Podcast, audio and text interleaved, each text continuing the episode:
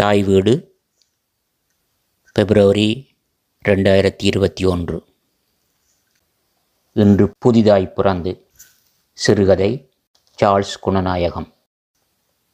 அது ஒரு சித்திரை மாத முதல் வாரத்தின் கடைசி நாள்.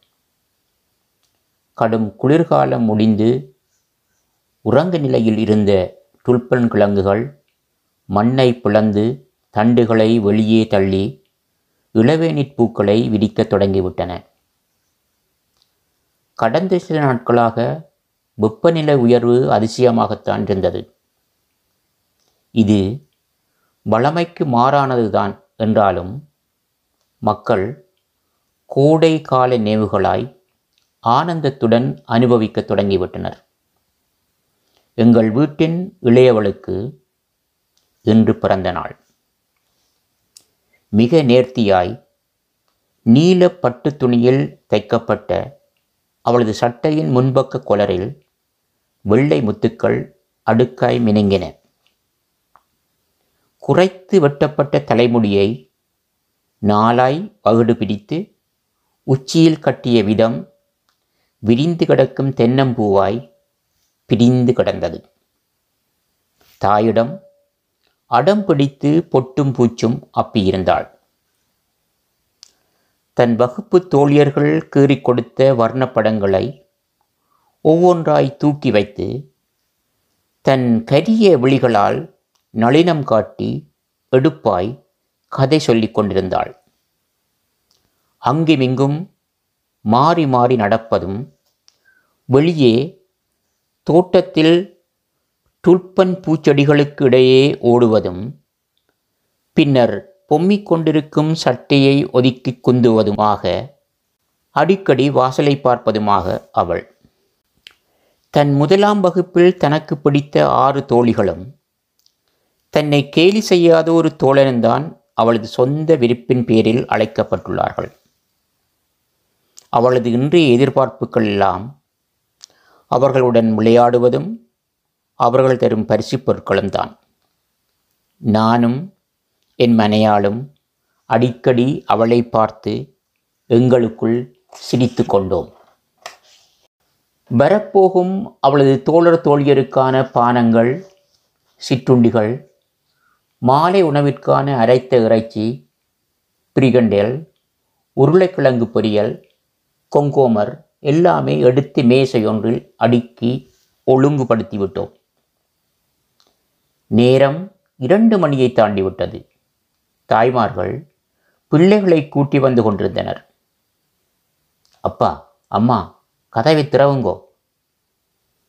கத்த தொடங்கிட்டாள் என்றாள் தாய். அவசரப்படாத அவர்கள் முதலில் கதவின் மணியை அடிக்கட்டும் என்றேன் சற்று அதட்டலுடன் தலையை சிறிதாய் கவிழ்த்து மேற்கண்ணால் முறாய்த்தாள் யாராவது கேலி பேசினால் அதட்டினால் தன் எதிர்ப்புணர்வை இப்படித்தான் காட்டுவாள். அவளோட மென்னையும் மொழியும் என்றேன் நான். சரி சரி சிநேதிகள் வந்துட்டினம் போய் கூட்டி வாங்கம்மா என்றேன் நான் சற்று சாந்தமாக. பிள்ளைகளை கூட்டி வந்த தாய்மார்கள் வாசலிலே அவளுக்கு வாழ்த்துக்கள் சொல்லி கைகுலுக்கி அவள் பெயரில் எமக்கும் வாழ்த்துக்கள் சொல்லி மிக இயல்பாய் சந்தோஷமாய் நடந்து கொண்டார்கள் அவர்கள். மாலை ஆறு மணிக்கு பின்னர் பிள்ளைகளை நாங்களே கூட்டி வந்து வீடுகளில் விட்டு விடுகிறோம் இங்கேயே உணவு உண்டு கொள்வார்கள் என்று அவர்களுக்கு வாக்களித்து அனுப்பி வைத்தோம். இப்போது அவள் மிக குதூகலமாகிவிட்டாள். பிரியத்துக்குரிய அவர்களுக்குள் டச்சில் பேசிக்கொண்டார்கள் அவர்கள் கொடுத்த பரிசு பொருட்களை பக்குவமாய் பிரித்து மேசையில் பரப்பினாள். விதம் விதமாய் ஒரு சிறுமியின் கனவுகளுக்கும் விருப்பங்களுக்கும் ஏற்றதாய். பல நிற பென்சில் பென்சில்கள் வர்ணம் தீட்டக்கூடிய பறவைகள் மிருகங்கள் என கோடிட்ட புத்தகங்கள் அழகிய பார்பி பொம்மைகள் என குவிந்து கிடந்தன. நாங்கள் அவர்களை இருக்க வைத்து பானங்களையும் சிற்றுண்டிகளையும் பரிமாறினோம். சாப்பிடுவதை விட அவர்கள் விளையாடுவதில் துடிப்பாக இருந்தனர். ஒளித்து பிடித்தல் கெந்துதல் கயிறடித்தல் பலூன் நடனம் அன்னமரி குக்கு. அந்த எட்டு பிள்ளைகளுடன் இரண்டு வயது மூத்தவனான அவனது அண்ணனும் சேர்ந்து கொண்டான். பாடசாலை பாடல்களை சத்தமாக பாடினார்கள். இன்றைய பொழுது அவர்களுக்கு மிக இன்பமாய் கழிந்து கொண்டிருந்தது. எந்த கூச்சவமற்று தேவையானவற்றை நேராய் கேட்கவும் சேர்ந்து விளையாடவும் என எந்த ஒளிவு முறையும் இல்லாத தனி உலகம் அவர்களுடையது. எந்த பேதங்களுமற்ற வாழ்க்கை? கருப்பு வெள்ளை இனப்பிரிப்பு ஏற்றத்தாழ்வுகள் பாகுபாடுகள் என எதுவுமே அறியாத பருவம். வளர வளர எத்தனை எத்தனை ஆயிரம் வேற்றுமைகளில் ஊறிப்போய் ஒன்றுக்கொன்று குரோதமாய் இந்த உலகம் சிறார்களின் எண்ணங்கள் போல் சக மனிதனை நேசிக்கும் பாங்கோடு வளராதா என்று எண்ணிக்கொண்டேன். எதிர்காலம் சிறுவர்களுடையது என்று ஏமாற்றிக் கொண்டு வயது வந்த மனிதர்கள் உலகத்தின் மீது கொடூரங்களையும் குரோதங்களையும் சுமைத்து வைத்துள்ளார்கள். நீங்கள் விளையாடி முடித்தீர்கள் என்றால் நான் வெளியே சிறிதுடன் நடக்கலாம் என்றேன். எங்கே எங்கே என்று ஆவலாய் கேட்டனர். ஆற்றங்கரையில் உள்ள சிறுவர் பண்ணைக்கு. அவர்களுக்கு இரட்டை ஆனந்தம். யுப்பி யுப்பி சொல்லி கைகளை தூக்கி கொண்டு துள்ளினார்கள். நாம் எல்லோரும் வெளியே நடக்கத் தொடங்கினோம். நெதர்லாந்தின் மத்தியில் அமைந்த ஒரு சிறு கிராமம் இது. ஐரோப்பாவை அரவணைத்து நகரும் ரைன் நதியின் கிளை ஒன்று பிரிந்து குரும ரயின் என்ற பெயரில் ஒரு குட்டி வாய்க்கால் இக்குக்கிராமத்தின் மூன்றில் இரண்டு பகுதிகளை முத்தமிட்டபடி வளைந்து நெளிந்த தண்ணீர் பாம்பாய் நீளுகின்றது. அதன் கரையெங்கும் உயர்ந்து வளர்ந்த ஐக்கன் மரங்களும் அதன் நிழல் குகைகளை ஊடறுத்துச் செல்லும் நடைபாதையும் இருமருங்கும் பூத்து குலுங்கும் காட்சிச் செடிகளும் என நான் என் இளமை காலத்தில் நடந்து திரிந்த வன்னிக்காடுகளை நினைவுக்கு கொண்டு வந்து விடுவதுண்டு. நாம் இப்போது அந்த நடைபாதைக்கு வந்துவிட்டோம் கருப்பும் சிவப்புமாய் பளபளக்க தொங்கும் பிராம்போசன் பழங்களை பறித்து உண்ண அவர்கள் உள்ளே நுழைவதே எனக்கு சில அச்சத்தை தந்தது. கவனம் முட்கள் குத்திவிடும் என்றேன். ஆனாலும் அவர்கள் கேட்பதாக இல்லை. அகதிகளாக வந்து எமக்கு தரப்பட்ட தொடர் வீடுகளுக்கு சற்று தொலைவில் வாய்க்காலுக்கு மறுபக்கத்தில் நீண்டு விரிந்த தோட்டங்களில் அப்புள் பியஸ் திராட்சை கேர்சன் என வரிசையாய் பூப்பதும் இலை தெரியாமல் காய்த்து கிடப்பதும் பார்க்க கொள்ளை ஆசை தரும். ஸ்பெயினிலிருந்தும் வட ஆப்பிரிக்க நாடுகளிலிருந்தும் கூட்டமாய் பறந்து வந்து இந்த கூடல் மரங்களை தமதாக்கிக் கொண்டு அந்த பழத்தோட்டங்களில் கெர்லா போர் நடத்துகின்ற சிறு ஸ்ப்ரால் குருவிகள் எவ்வளவு சுறுசுறுப்பானவை. அவை தேசங்கம் முழுவதும் எமக்குரியன என்று ஆர்ப்பரித்து பாடுகின்றன. வாழ்வில் வறுமையும் பயமும் பதட்டமும் எரிச்சலும் என்று ஓர் அரைகுறை மனை நோயாளியாய் வாழ எழுதப்பட்ட அகதிகளின் நம்பிக்கைக்குரிய பாடல்களை இந்த சிறு குருவிகள்தான் தேசங்கள் முழுவதையும் முழுதாக்கிக் கொள் என்று பாடுவதாய் எனக்கொரு கனவு. பூமியால் மறைக்கப்பட்ட சூரியன் சிவந்து தன் கோபக் கதிர்களை பரப்பியிருந்தாலும் இந்த மாலை பொழுதில் அந்த குருவிகளின் பரப்பிலும் பாடல்களிலும் லயித்து கிடக்க எனக்கு பேரார்வம். அந்த நடைபாதையில் சிறிது தூரம் நடந்தால் சிறுவர் பண்ணையை அடைந்து விடலாம். பண்ணையில் மயில்கள் கிளிகள் வாத்துக்கள் கோழிகள் வான்கோழிகள் என பல பறவைகள் அடைத்த கம்பி கூடுகளுக்குள் உலா வருகின்றன.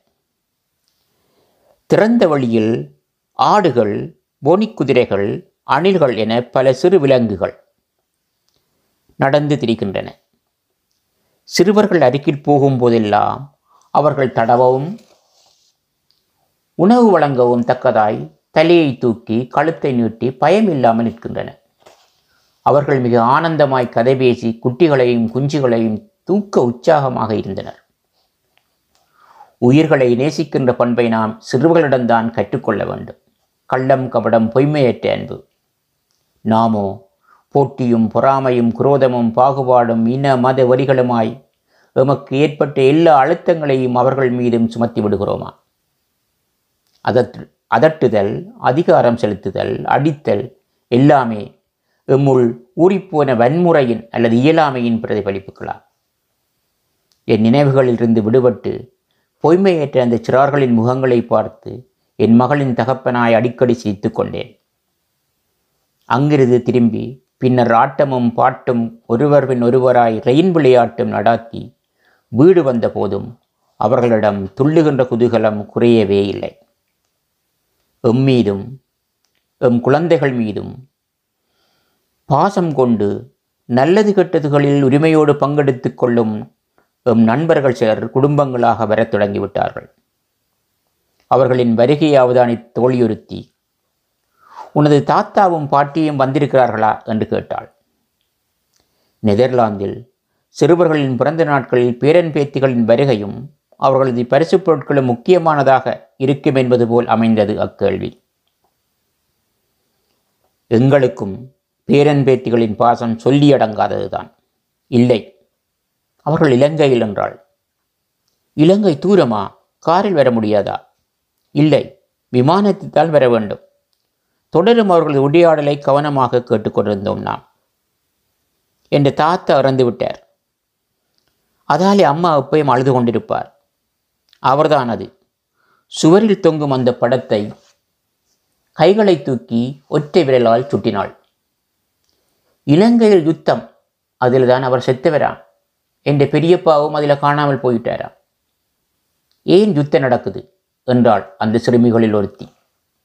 அது எனக்கு தெரியாது. என் பெற்றோருக்குத்தான் தெரியும் என்றாள்.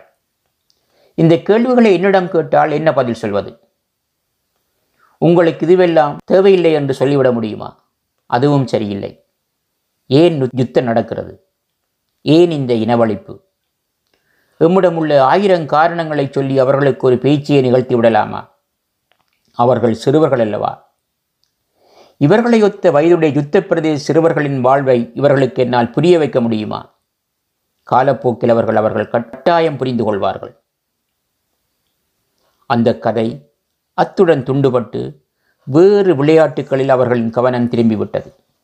நாமும் வந்திருந்த நண்பர்களுடன் பல்வேறு விவகாரங்களிலும் கதைகளிலும் மூழ்கிப் போனோம். ஈழப்போரின் எல்லா எதிர் விளைவுகளின் தாக்கங்கள் எங்கள் வீடுகளுக்குள்ளும் தொடர்ந்து கொண்டே இருக்கின்றன. அவர்களை அவரவர் வீடுகளில் சேர்த்து விட்டு என் சிறு பராய நினைவுகளைச் சுமந்து கொண்டு நான் வீடு திரும்பினேன்.